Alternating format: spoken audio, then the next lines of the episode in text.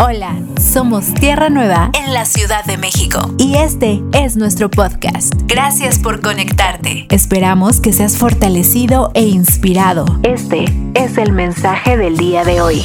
Quiero compartirte un tiempo de la palabra de Dios y déjame antes de entrar a la palabra recordarte o comentarte eh, algunos acontecimientos de esta semana. Esta semana, el 17 de abril, el lunes eh, pasado, fue cumpleaños de mi esposa y nuestros hijos amablemente nos eh, consiguieron un viaje a, Cancún, que es de la Riviera Maya. Nos fuimos y nos hospedamos en un hotel que nos dejó con la boca abierta y estaba todo incluido. Y esa parte fue muy interesante porque tenías mucho de dónde escoger y todo estaba incluido. No había absolutamente nada que te costara. Podías ir a parques, podías ir y hacer un montón de actividades. De hecho, nos la pasamos haciendo actividades. Mi esposa me decía, nunca me imaginé que tú y yo a estas alturas de nuestra vida nos estuviéramos aventando por una tirolesa, ¿no? Y que estuviéramos cayendo ahí de, clavado eh, en, un río y que fuéramos a los cenotes y que nos metiéramos a nadar. Y bueno, lo increíble es que nos la pasamos afuera y nos quemamos poco. Fue, fue poco, eh, había sol, pero no era ese sol que quemaba. Pero durante este viaje y este paseo, eh, yo estaba maravillado cuando no sé si nos pase a todos o nada más nos pase a los hombres, que cuando todo ya esté incluido tienes un poco de paz, ¿no? Dices, ay, este, ya no va a haber sorpresas, ya todo, ya todo está eh, padrísimo, e incluso dices, vamos, hombre, comamos nosotros, pues eh, eh, participemos, ¿no? colaboremos más de, de, lo que está puesto a nuestro alcance. Y entonces eso le dio pie al mensaje que quiero compartirte porque eh, no sé si tú sepas que en Dios todo está incluido, que tienes acceso a todas las cosas de su reino. Y la parte eh, proporcional de lo que quiero compartirte se llama recibir y tener. Y para comenzar quiero preguntarles, ¿cuántos de ustedes tienen a Cristo en su corazón? ¿En, cuántos de ustedes ya hay un rey reinando en su corazón? Y podríamos asumir que en todos, asumamos así que en todos. Ahora la siguiente pregunta es, ¿tú sabes lo que recibiste cuando recibiste a Cristo? Es decir, cuando llegó Cristo a tu vida, ¿sabes lo que recibiste? Porque este ha sido el mayor problema, el, problema eh, eh, eh, principal en el mundo. Las personas creen que son cristianos, creen que son hijos de Dios, pero nunca se han preocupado por entender qué incluye, ¿verdad? ¿Qué recibimos cuando llegó Cristo a nuestra vida? Y de eso se va a tratar este mensaje. Cuando alguien te da algo, ¿verdad? Y, tú lo recibes, eso que tú recibes, eso que esa persona te dio, ahora es completamente tuyo y nada ni nadie te lo puede quitar, puesto que a ti te ha sido asignado y ahora te pertenece. La persona que te, que te lo regaló idealmente no te va a decir cómo usarlo, ni cuándo, ni cómo eh, eh, ponértelo, ni qué hacer con él, sino que como ahora es algo que te pertenece, tú lo vas a usar de la manera en la que evidentemente tú lo conozcas. Podemos hablar y eh, un poquito, unos par de renglones abajo, eh, escribí que muchos de nosotros a veces recibimos un intercambio, pero no lo abrimos. Tenemos por ahí algún regalo, no sé si alguna vez te ha tocado uno que se conoce como un regalo reciclado, que dices, ay, este me lo dio fulanito, pero ni lo voy a abrir, porque la verdad ha de ser algo, no, no, no, no tenemos los mismos gustos, ¿no? Y cuando viene entonces la oportunidad de regalarle a alguien, dices, ay, ya tengo un regalito que está cerrado y se lo pasas a la otra persona y nunca supiste si era bueno o malo, ¿verdad? Si te perdiste de algo que realmente era valioso. Es cierto que podemos también notar que existe mucha gente, hay muchos cristianos insatisfechos, hay muchas personas que están insatisfechas porque precisamente no saben lo que incluye y están esperando todavía recibir algo, están eh, orando, se están congregando, están intentando recibir algo que no han entendido que ya lo recibieron cuando llegó Jesucristo a sus vidas. Muchas personas no quieren recibir a Cristo porque consideran que lo que tienen es más valioso que lo que van a recibir. Esto es interesantísimo. Muchas veces cuando tú tienes algo muy valioso y que lo tienes que cambiar, la escritura dice que si no dejas tu vida, pues entonces la vas a perder. La única manera de ganar tu vida es dándosela al Señor. Pero dice, eh, muchas personas no quieren recibir la vida de Cristo porque consideran que su vida, es decir, mi vida propia o personal, es más valiosa de lo que voy a recibir. Y esto se ha venido desarrollando cuando las personas que son cristianos empiezan a tener un comportamiento incorrecto, un, un comportamiento que no expresa una vida, que no expresa a Dios, que solamente expresa una religión que está llena de prohibiciones. Las personas que hoy no se quieren acercar a Cristo es porque lo comparan con una religión que les va a prohibir algo, cuando en el Señor las cosas no son así. Él nos dice, todo nos es lícito, pero hoy vamos a entender y a comprender que no todo nos conviene. Y a lo que no nos conviene, pues no le vamos a dar eh, acceso a nuestra vida. Cuando nosotros tenemos un parámetro incorrecto y consideramos a Cristo como parte de una religión y creemos que las personas que son religiosos son cristianos, estamos equivocando el principio. Alguien puede decir que es hijo de Dios, haber eh, eh, eh, recibido a Cristo, pero si no sabe qué incluye, entonces se puede asumir o, o puede estar siendo practicante de una religiosidad que nunca va a expresar lo que había recibido. Si recibes un regalo, entonces es tuyo, pero si no lo abres, no puedes saber lo que incluye ese regalo. En Mateo 16, verso 24 en adelante, dice luego Jesús les dijo a sus discípulos, si alguno de ustedes quiere ser mi seguidor, es decir, si alguno de ustedes quiere eh, andar conmigo, ¿verdad? Y recibir las cosas que yo tengo, tiene que abandonar su propia vida. Por eso te decía, no hay muchas personas que aún se asumen como cristianos, pero que no quieren abandonar su propia vida porque consideran que su vida tiene más valor que la vida que van a recibir. Y por supuesto, si te hago la pregunta si eso es real, me dirías un tajante, no es real. No hay nada que se equipare a la vida que recibimos en Cristo. No hay nada que siquiera eh, sea eh, eh, que, se pueda equiparar o comparar o, o parecer. Absolutamente no lo hay. La escritura nos hace ver que nosotros estábamos muertos, nosotros estábamos muertos en nuestros delitos y pecados. Cuando llega Cristo entonces, el primer beneficio que recibimos es vida ahora tenemos vida y no tenemos cualquier vida, sino que tenemos una vida que es eterna, una vida que es abundante, una vida que expresa su gloria, una vida que recibe su gracia y su misericordia para poder ser reflejo de Dios aquí en la tierra.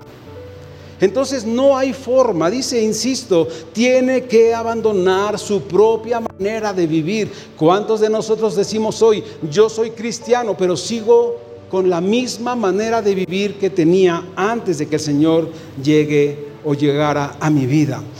Dice también, debe tomar su cruz y seguirme todas las mañanas cuando te levantas. Dice, Señor, ya no vivo yo, sino que ahora vive Cristo en mí. Y eso es la manera de tomar tu cruz. Dice, Señor, tú reina en mi vida. Yo, Señor, me quedo colgado en esa cruz. Yo he sido, es decir, he muerto a mis deseos, a mis pasiones, a vivir mi vida, Señor. Y dice también, si tratas de aferrarte a tu vida, la perderás. Pero si entregas tu vida por causa de mí, dice el Señor, entonces te salvarás. O entonces, dice otra versión, la ganarás digamos como ejemplo de no entender lo que recibimos, que alguien te dice hoy, toma, te regalo esta tarjeta de crédito. Y tú no conoces a esa persona, no sabes o no dimensionas la riqueza o pobreza que esa persona pueda tener. Y tú recibes esa tarjeta de crédito y la guardas y dices, bueno, pues a lo mejor. Y de repente llegas y te compras, no sé, eh, un café en el jarocho, no en Starbucks, porque a lo mejor dices, con esta tarjetita que me regalaron no va a alcanzar. Prefiero ir al jarocho, que es una cafetería mexicana y más barata, ¿no? Y dices, bueno, vamos a ver si, si pasa la tarjetita esta dichosa. Y sacas la tarjeta y pagas y aprobada. Dices, ah, bueno, mira, para las cosas pequeñas, esta tarjeta me va a servir. Y pasa el tiempo y no la vuelves a usar. Y de pronto la vuelves a usar cuando tienes una pequeña duda o necesidad. Dices, bueno, vamos a ver si eh, pasa esta tarjetita. Si no pasa, pues ya saco la oro, la mía, la, la que no tiene pierde, ¿verdad? Y vuelves a pagar con esa tarjetita que alguien te regaló y vuelve a pasar.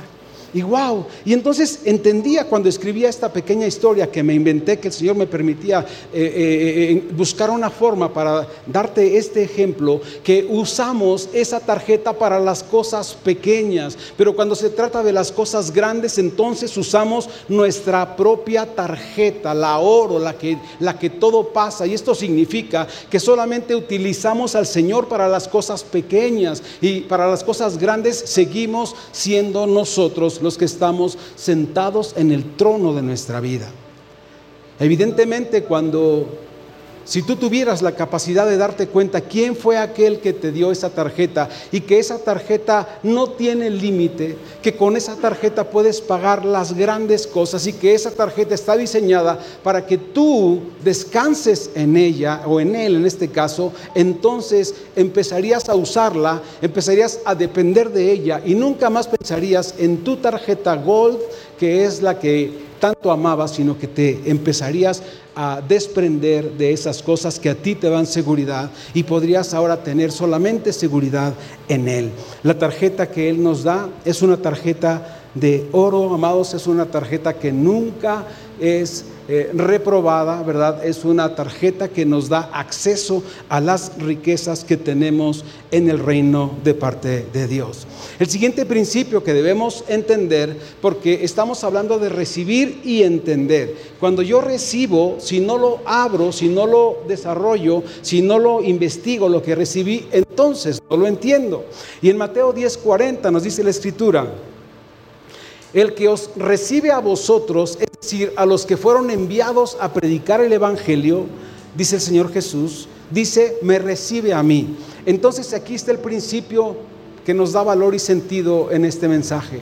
El que recibe la palabra que el Señor envió, lo recibe a Él. Y vemos entonces el primer beneficio. Cuando tú recibes la palabra, no solamente recibes un libro. Alguien te puede decir, oye, te voy a regalar la palabra de Dios y te da una Biblia, pero si tú no la abres o tú no la entiendes, entonces no te va a servir para nada. Probablemente va a ser un buen pisapapeles en tu escritorio, probablemente va a ser un buen adorno en tu librero, o probablemente va a ser parte ahora del mobiliario de tu buró, pero no va a tener sentido. Pero cuando dice, me recibe a mí, esta es la parte que tú y yo tenemos hoy que empezar a desarrollar. ¿Qué sucede cuando recibimos la palabra, cuando lo recibimos a Él? ¿Qué viene con Él? Porque Él nos dice también en este verso, también el que me recibe a mí, recibe a mi Padre que me envió. Yo no sé si tú estás entendido, yo no sé si tú has dimensionado que tú tienes al Padre, al Hijo y al Espíritu Santo morando en tu corazón y que eso tiene que ser la oportunidad para que tú crezcas, para que tú seas transformado, para que tú des testimonio de esta poder y de esta gloria, para que tú no estés deprimido, no estés triste, no estés afanado o atado a las cosas del mundo, sino que puedas comprobar esa libertad que tienes como hijo con esos recursos ilimitados que el Padre te ha dado. Yo no sé si tú alguna vez has pensado, el creador del cielo y de la tierra, el que formó todas las cosas, hoy habita en mí. Y entonces, ¿por qué me siento tan triste? ¿Por qué me siento tan deprimido? ¿Por qué no lo puedo manifestar en mi vida? Porque sencillamente no has entendido lo que has recibido. Porque recibiste una tarjeta, porque recibiste un cheque en blanco y ni siquiera te has dado el lujo de llenarlo e ir a cobrarlo. Porque ni eso queremos hacer. El mundo nos ha hecho amados conformistas, el mundo nos ha hecho amados pesimistas, no quiere que, busquemos, no quiere que creamos. Y estamos cumpliendo con el propósito del mundo, mas no con el propósito de Dios, porque Él quiere que escudriñemos, Él quiere que seamos aquellos entendidos, aquellos intencionales en saber todas las cosas que con Él han llegado a nuestras vidas. Como definición primaria de hablar de recibir, esta definición bíblica podríamos entenderla de esta manera. Hay uno, solamente uno que da, que es Dios, y ahora también hay uno que recibe, que somos nosotros. Él nos dio, de tal manera amó Dios al mundo que dio a su Hijo unigénito para que todo aquel que en Él cree tenga acceso a todos los recursos, porque no se perderá, porque tendrá una vida nueva, una mente nueva, un corazón nuevo y podrá administrar los recursos de Dios ahora aquí en la tierra. Podrá brillar con su luz, podrá hacer visible todo lo que Dios ha hecho visible en su corazón. De tal manera Dios te amó que te dio, pero lo que te dio Dios no puede estar guardado en tu corazón escondido en algún lugar, debe hacerse visible, debe ser expresado. Dios, amado, como primer punto podríamos decir, nos dio vida, nos dio vida eterna, nos dio vida abundante, nos dio una vida victoriosa, nos dio su vida cuando nos dio a su Hijo. El significado en el diccionario de recibir es aceptar. Y tú has aceptado a Dios. Tú tienes a Dios ahora en tu vida, pero necesitas eh, abrir para recibir, entender, conocer, administrar y tener todas las cosas que Dios ya te ha dado. La gente busca bendiciones, la gente busca eh, eh, satisfacción, pero no entiende que ya la tiene. No debe estar intentando pedirlo. Pregunta entonces, ¿ustedes qué recibieron cuando conocieron al Señor? ¿Acaso recibieron promesas? ¿O probablemente recibieron anuncios de lo que habría de acontecer? ¿O a lo mejor les prometieron señales, prodigios, maravillas? ¿O a lo mejor están esperando ver ¿A lo mejor están solamente conformes oyendo historias bíblicas? A lo mejor solamente les ha parecido bien ser parte de una religión. Y quiero decirte enfáticamente, nunca más vuelvas a pensar que el ser hijo de Dios es ser un religioso, porque Él no vino a establecer ninguna religión, Él vino a darte vida. Él vino a hacerte su hijo para que brilles con su luz. Él vino a darse para que tú le puedas conocer y entonces lo puedas representar como un embajador aquí en la tierra. Si seguimos creyendo o esperando este tipo de cosas, amados, sencillamente estamos operando en una religiosidad. La pregunta concreta o a la respuesta de la pregunta que recibimos cuando conocimos al Señor, recibimos a Cristo y con Él recibimos su vida y con Él recibimos su espíritu y con Él recibimos su palabra y ahora tenemos su mente para poder entender su corazón. Algunos de los que estamos aquí, si volviéramos a hacer la pregunta, eh, ¿qué recibiste cuando conociste al Señor? Podrían decir, yo, yo sé, yo sé, yo sé, yo sé, yo sé, yo tengo la definición, pero la tengo escrita por ahí en un cuaderno. No me acuerdo de qué, de qué era exactamente, pero yo por ahí la tengo escrita. Pero hoy debemos entender, amado iglesia, que no se trata de que tú lo tengas escrito en algún cuaderno, sino que ya, sino que ya lo tengas escrito en tu corazón. El que tú seas un hijo de Dios es más a que tú eh, eh, eh, llenes, tengas mensajes guardados, escritos, sino que entiendas que si el Evangelio, es decir, el mensaje de Dios es una persona, tú también eres el mensaje de Dios y ahora debes expresar en vida todo lo que de Él has conocido. La escritura es enfática y dice, la letra mata, la letra no te va a dar vida. Escribirlo es bueno si te va a hacer recordar, pero el principio es que se viva y que se exprese. No hay otra forma. La única manera de vivir esta vida es entendiendo, viviendo y expresando lo que de Dios hemos recibido. No tiene caso que lo escribas si no lo vas a vivir. No tiene caso que lo escribas si estás pensando algún día cuando yo pase al frente, esto que escribí lo voy a decir. No, lo tienes que decir inmediatamente porque ya lo recibiste, porque ya es tuyo y porque nadie te lo puede quitar. En Juan 1, verso 11 y 12, dice la escritura, a los suyos vino y los suyos no le recibieron. Estamos hablando de recibir. Estamos hablando de conocer, estamos hablando de tener. Y dice entonces, más a todos los que le recibieron, dos principios importantes. Dice, hubo unos que no le recibieron y hubo otros que sí le recibieron. Ahora, ¿cuál es el valor que tenemos que resaltar? Ah, ¿En qué posición estamos cuando no le recibimos? En una posición de muerte eterna. Todo aquel que no le recibió no podrá resucitar con él. Dice entonces, a los suyos vino, pero los suyos no le recibieron. Estos solamente por rechazarlo se condenaron a estar en una muerte eterna. Dice más a los que le recibieron y ahora entonces habla de aquellos que por fe hemos creído, que no estamos esperando ver señales, prodigios, maravillas, sino que por fe podemos decir, yo sé que hay un Dios, yo sé que tú eres el Señor y yo quiero que tú ahora mores en mi corazón. Yo quiero ser tu hijo, Señor. Dime qué tengo que hacer. Deja tu vida y sígueme. Y dice más a los que le recibieron, a los que ya creyeron en su nombre, esto también significa a los que ya abrieron lo que recibieron, les dio poder, les dio potestad para ser llamados hijos de Dios les dio poder, les dio potestad, recuerda esto, para ser llamados hijos de Dios, de los cuales no son engendrados de carne ni de sangre. Entonces no es este cuerpo, ¿verdad? No es el que nació de mujer, sino es el que ahora es engendrado por la voluntad de Dios que estos somos nosotros los que hemos nacido por fe, tenemos esta nueva vida no, no es necesario, que sí vale la pena investigar, pero también es bueno tener fe y decir, yo por fe lo creo. Después me iré enterando de que tomé una buena decisión, porque ninguna decisión que involucre a Dios será mala para nuestra vida. Pero yo primero, yo no me puedo esperar a comprobar para creer, sino que yo tengo fe para creer y después en mi avance y en mi crecimiento voy a ir comprobando su voluntad buena, agradable y perfecta siempre.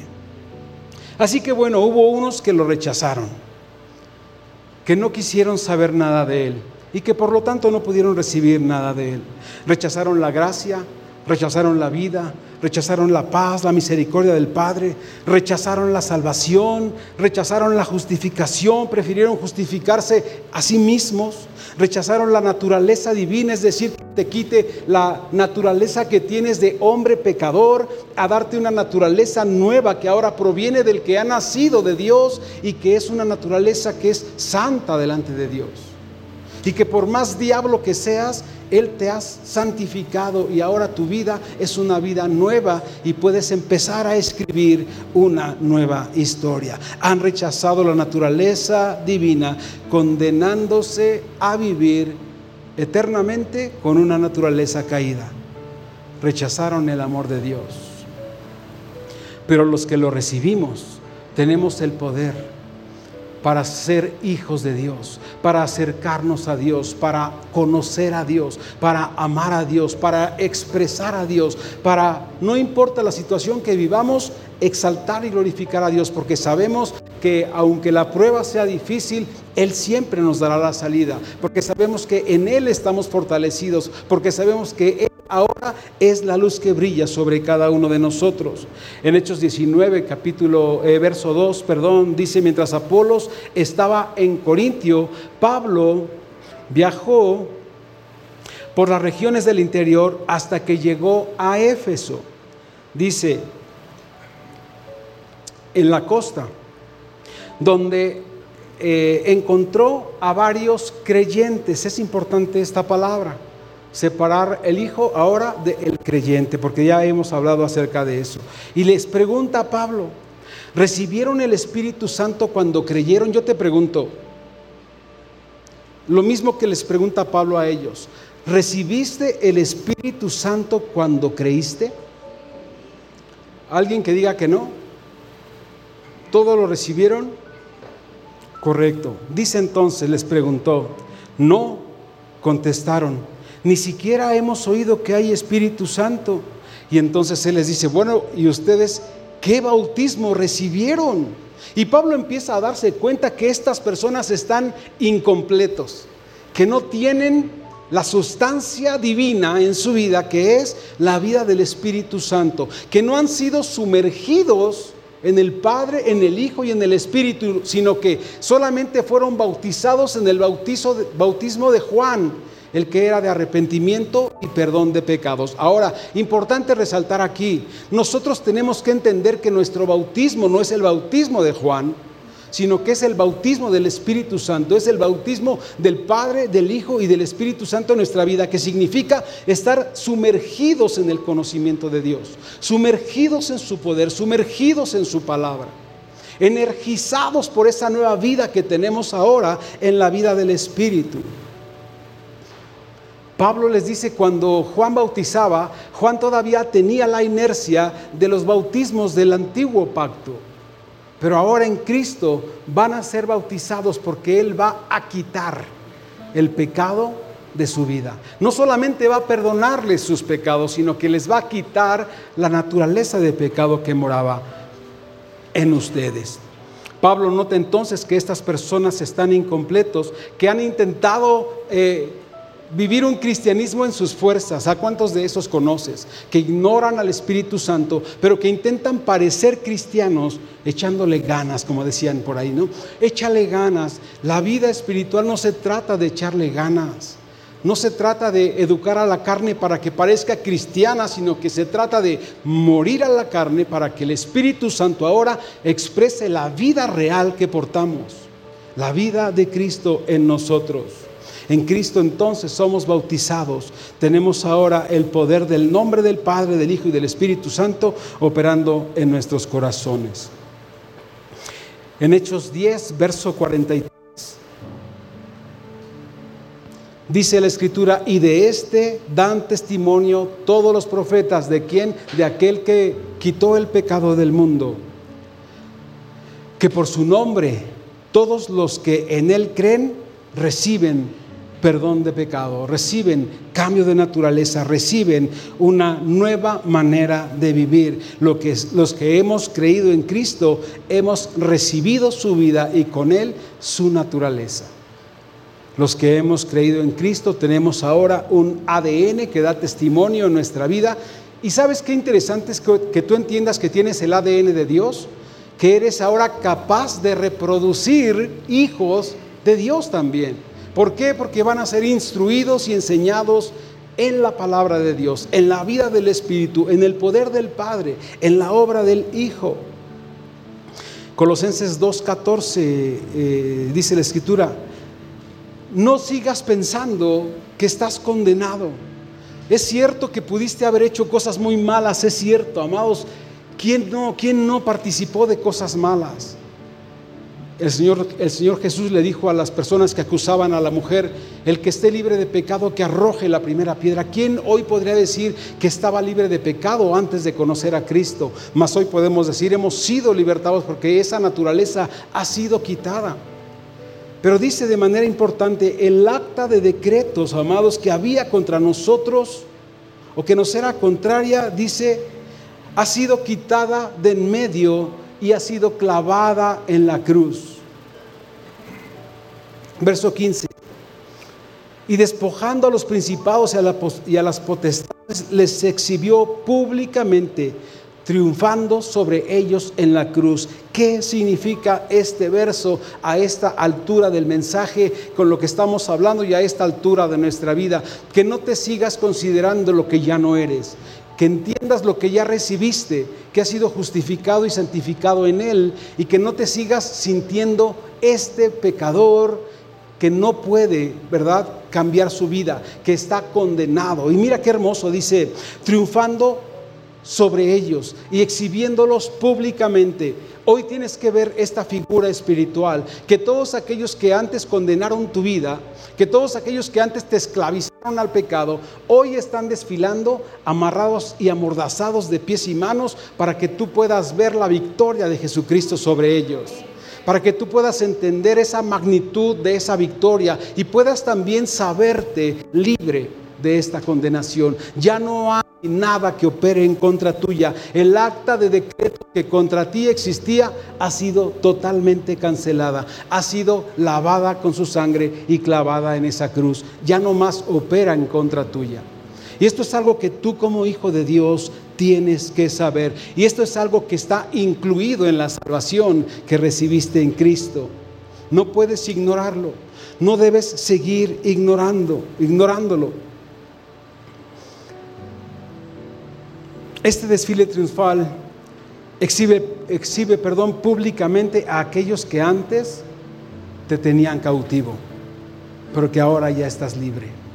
Este, este desfile triunfal exhibe a aquellos que dijeron ser tus dueños, aquellos que te señoreaban, aquellos que te poseían, aquellos que te hacían hacer cosas que son contrarias a tu naturaleza, hoy están ahí para que tú los veas y para que puedas saber la magnitud de la victoria y de que has sido libertado.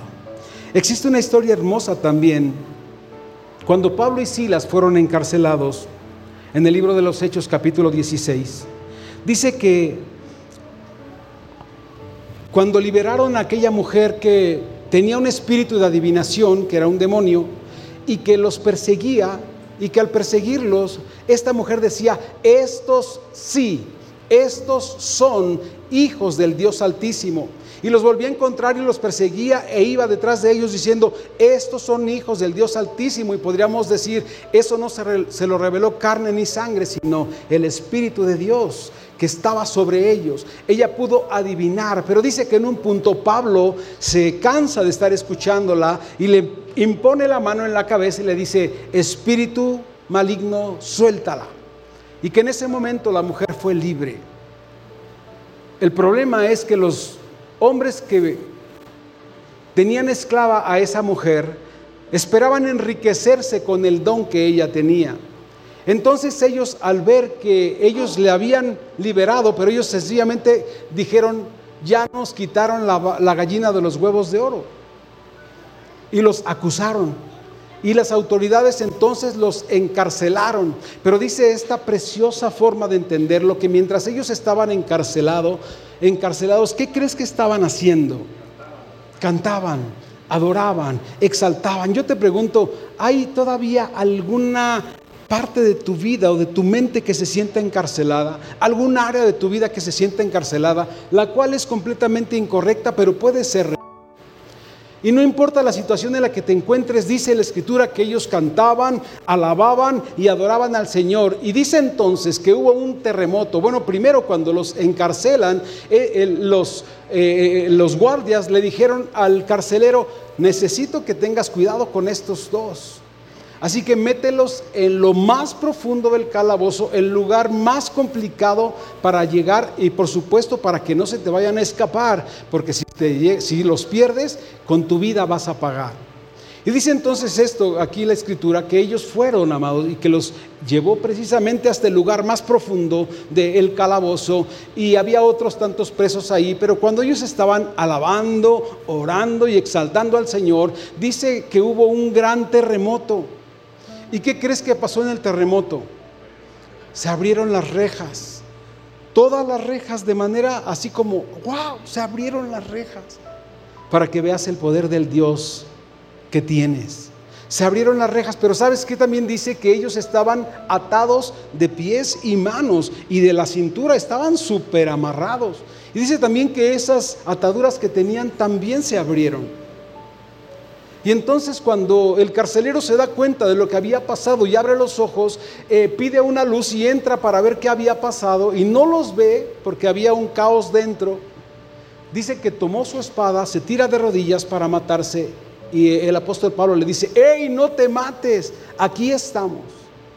Y eso, amado, hizo que este hombre les dijera, ¿qué necesito para ser salvo? ¿Qué debo hacer para ser salvo? Y dice, cree en el Señor Jesucristo y serás salvo tú y toda tu casa. Y vemos el beneficio, amados, de una persona que ahora abre esta realidad y entonces su familia tiene acceso también a Cristo. Dice también esta historia, para concluirla, que este hombre los llevó a su casa, los lavó, los peinó, los sobó, los cuidó y al día siguiente se presentó y los que lo habían encarcelado dijeron, oye, pues ya déjalos ir, nada más diles que ya no estén dando lata y que se vayan por la parte de atrás del pueblo. Vino este hombre y les dijo, ¿saben qué? Ya, ya están libres, ya se pueden ir, nada más que ya no vayan hacia la plaza, váyanse por fuera del pueblo y retírense. Pero el apóstol Pablo dijo, no, no, porque nosotros somos ciudadanos romanos y estos cuates nos golpearon y nos faltaron al respeto y ahora tienen que venir ellos a pedirnos perdón. Y, y esta historia la recuerdo porque los que antes los habían sometido, como te decía, este desfile triunfal, ahora vinieron estos con la colita entre las patas a pedirles perdón a decirles, perdónenos, por favor, no sabíamos quiénes eran ustedes, por favor, por favor, solo les pedimos, ya váyanse para que no nos causen más problemas. Finalmente los apóstoles eh, este, entendieron que esa no era su finalidad y sencillamente se fueron. Pero tú puedes ver que nunca nada sucederá cuando el Dios de todo tu corazón está ha sido dado a conocer a tu vida. Estas personas creyeron en Jesucristo y fueron salvos él y toda su familia. Y te puedo asegurar que después fueron salvos otros tantos que pudieron conocer a través de ellos lo que Dios había hecho en ellos. Ahora en Gálatas 4.1 necesitamos, iglesia amada, no conformarnos con lo que hasta aquí hemos oído. Yo te digo algo así bien tranquilamente. Si todas las personas que han pasado por esta iglesia y por otras tantas, tuvieran tantita idea de lo que recibieron cuando llegó Cristo a su vida, no volverías a ver nunca una silla vacía. No volverías a ver gente que está desinteresada de Dios. No volverías a ver gente que dice, mi vida es más valiosa que su vida.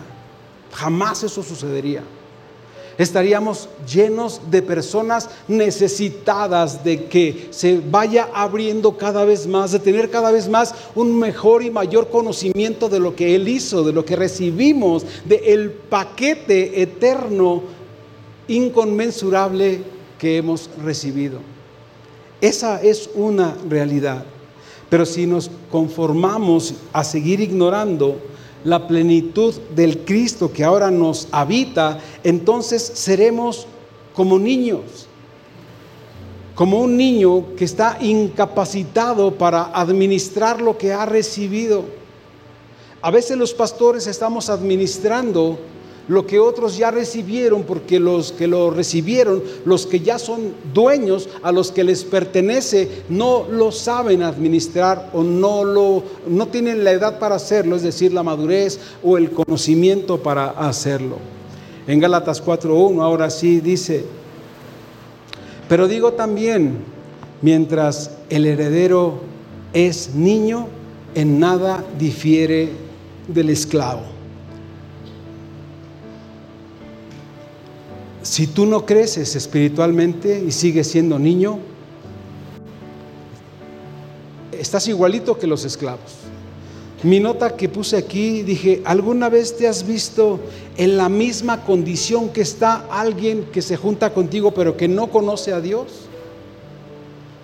¿Alguna vez te has, has visto que incluso alguien que no conoce a Dios aparenta estar más feliz que tú? O tiene más recursos que tú, hasta una mejor familia que tú. ¿Por qué sucede eso? Porque no has crecido, porque no has madurado, porque no estás apto para administrar la herencia que Dios ya te ha dado como hijo. Por eso no tenemos que conformarnos a quedarnos como niños. No, pues yo como niño estoy bien. No, no, no, no, porque otro va a estar administrando y porque no vas a poderte distanciar, eh, eh, definir entre un esclavo y tú. Distinguir es la palabra, entre un esclavo y tú. Van a ser iguales, dice, eh, mientras el heredero es niño, en nada difiere del esclavo. Yo no, yo, no, yo no concibo que muchos de nosotros estemos con personas y que ellos no conocen a Dios y estén más contentos, más felices, hagan más felices a sus esposas que nosotros que conocemos a Dios, que nosotros que tenemos habitando nuestro ser una plenitud de un Dios que es todopoderoso. No lo puedo entender. Aunque es, dice, el niño es Señor de todo, pero como no madura o no crece, no lo puede administrar. Solo que tiene que estar bajo tus tutores, guardianes, hasta el tiempo señalado por el Padre, es decir, hasta que Cristo sea formado, hasta que la madurez empiece a ser expresada, la vida de Cristo en nosotros. Así también nosotros, cuando éramos niños, vivíamos en una actitud incorrecta y sujetos a los principios básicos del mundo y no de Dios.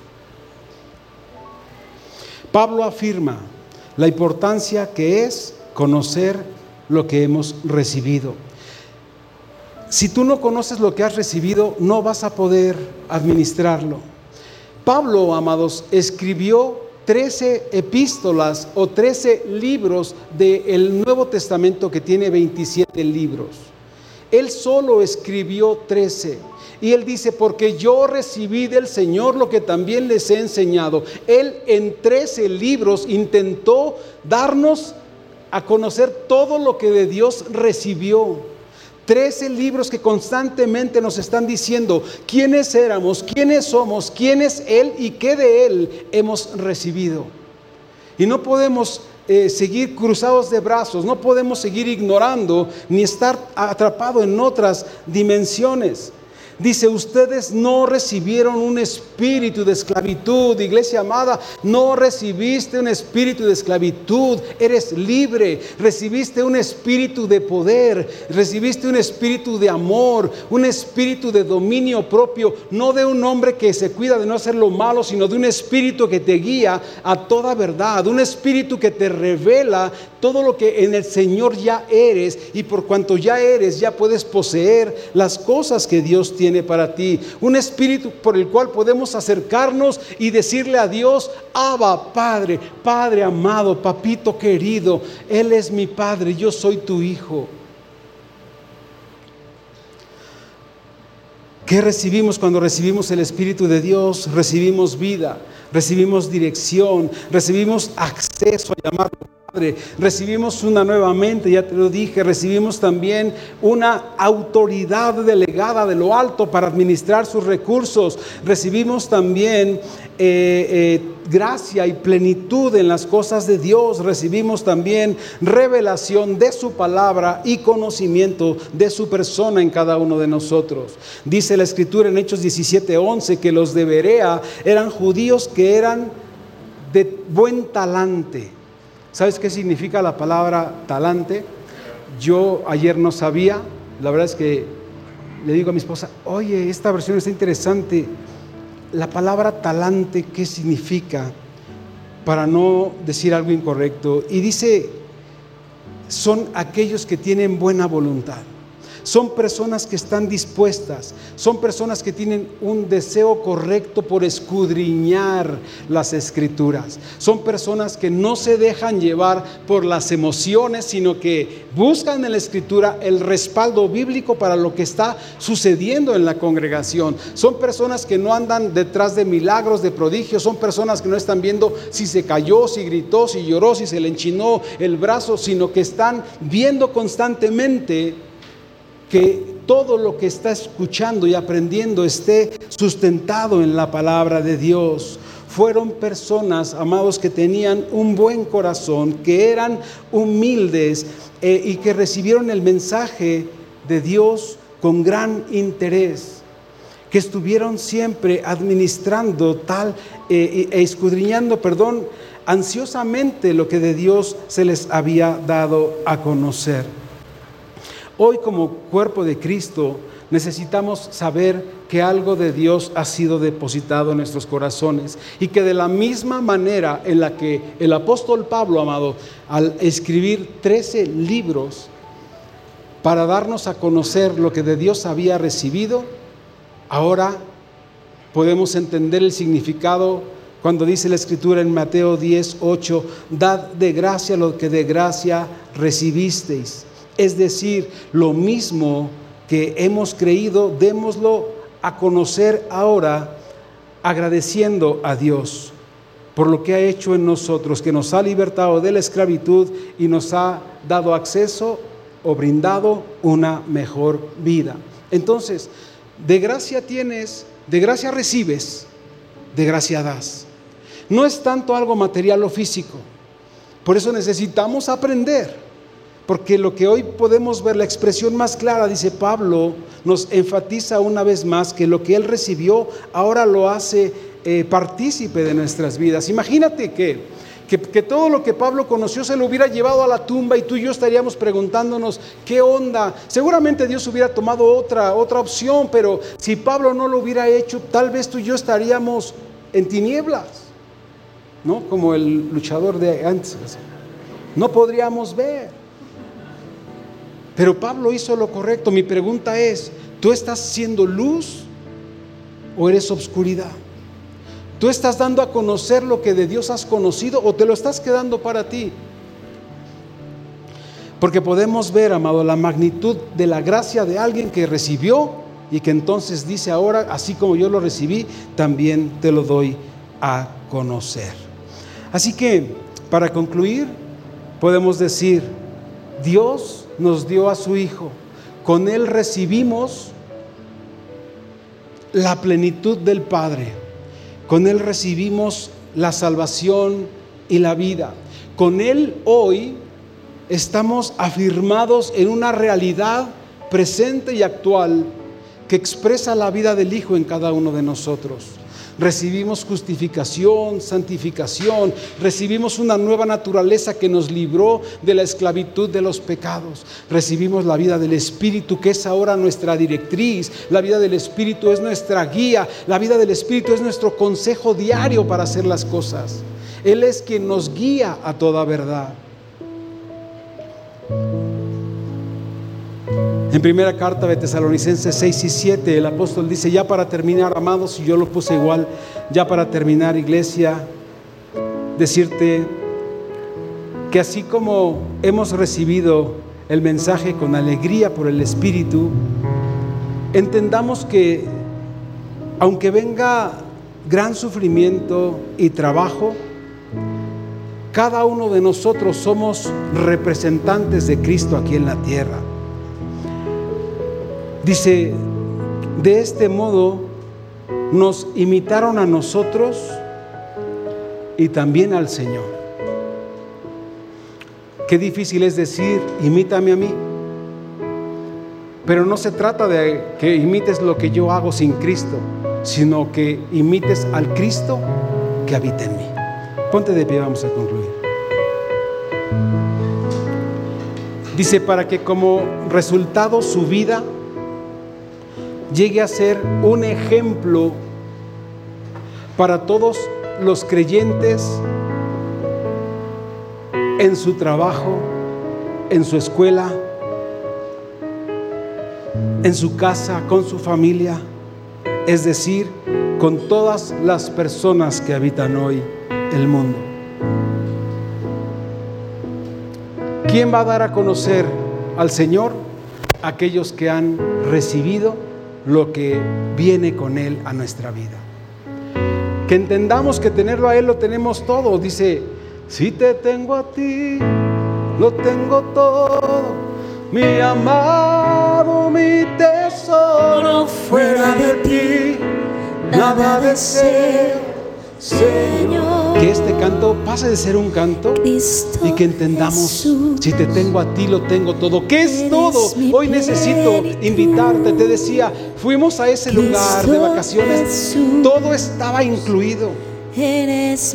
Comida, bebida, hospedaje, fotos, paseos, transportes, ¿qué más se te ocurre? Todo estaba incluido. Cuando yo te digo todo incluido, tal vez Cristo no entiendas el significado cuando se trata de Dios. Pero hoy necesitamos introducirnos a esta realidad. ¿Qué es el todo? ¿Qué recibo cuando lo tengo a Él? Porque no recibo religiones, porque no recibo eh, condenaciones, sino que lo recibo a Él recibo la vida, recibo su gracia, recibo su amor, recibo su perdón y recibo la potestad, el poder para ser llamado hijo de Dios. Un hijo de Dios tiene un llamado y una potestad para poder ser testigo de Dios aquí en la tierra, para poder dar a conocer esa grandeza y a ese Dios que nadie que es incomparable, que no existe, porque decir es el más grande es un error. No hay nadie como Él. Él es único y Él es todo. Así que dale una ofrenda al Rey, de palmas al Señor. Y vamos a terminar adorando. Adorando al Rey. Cristo Jesús eres mi plenitud. Cristo Jesús, eres mi plenitud. Cristo Jesús, eres mi plenitud. Díselo fuerte. Si te tengo a ti, lo tengo todo, mi amado, mi tesoro fuera de ti, nada deseo, Señor. Si te tengo a ti, lo tengo todo, mi amado, mi tesoro fuera de ti, nada deseo, Señor. Una última vez. Si te tengo a ti, lo tengo todo, mi amado, mi tesoro fuera de ti, nada deseo,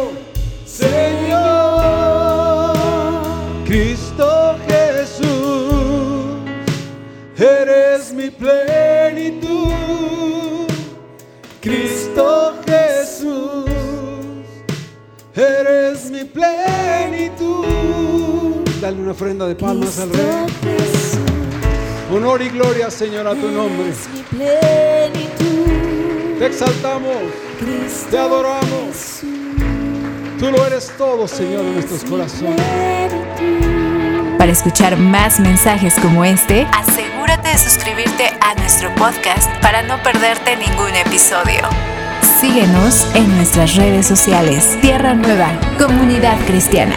Gracias por escucharnos.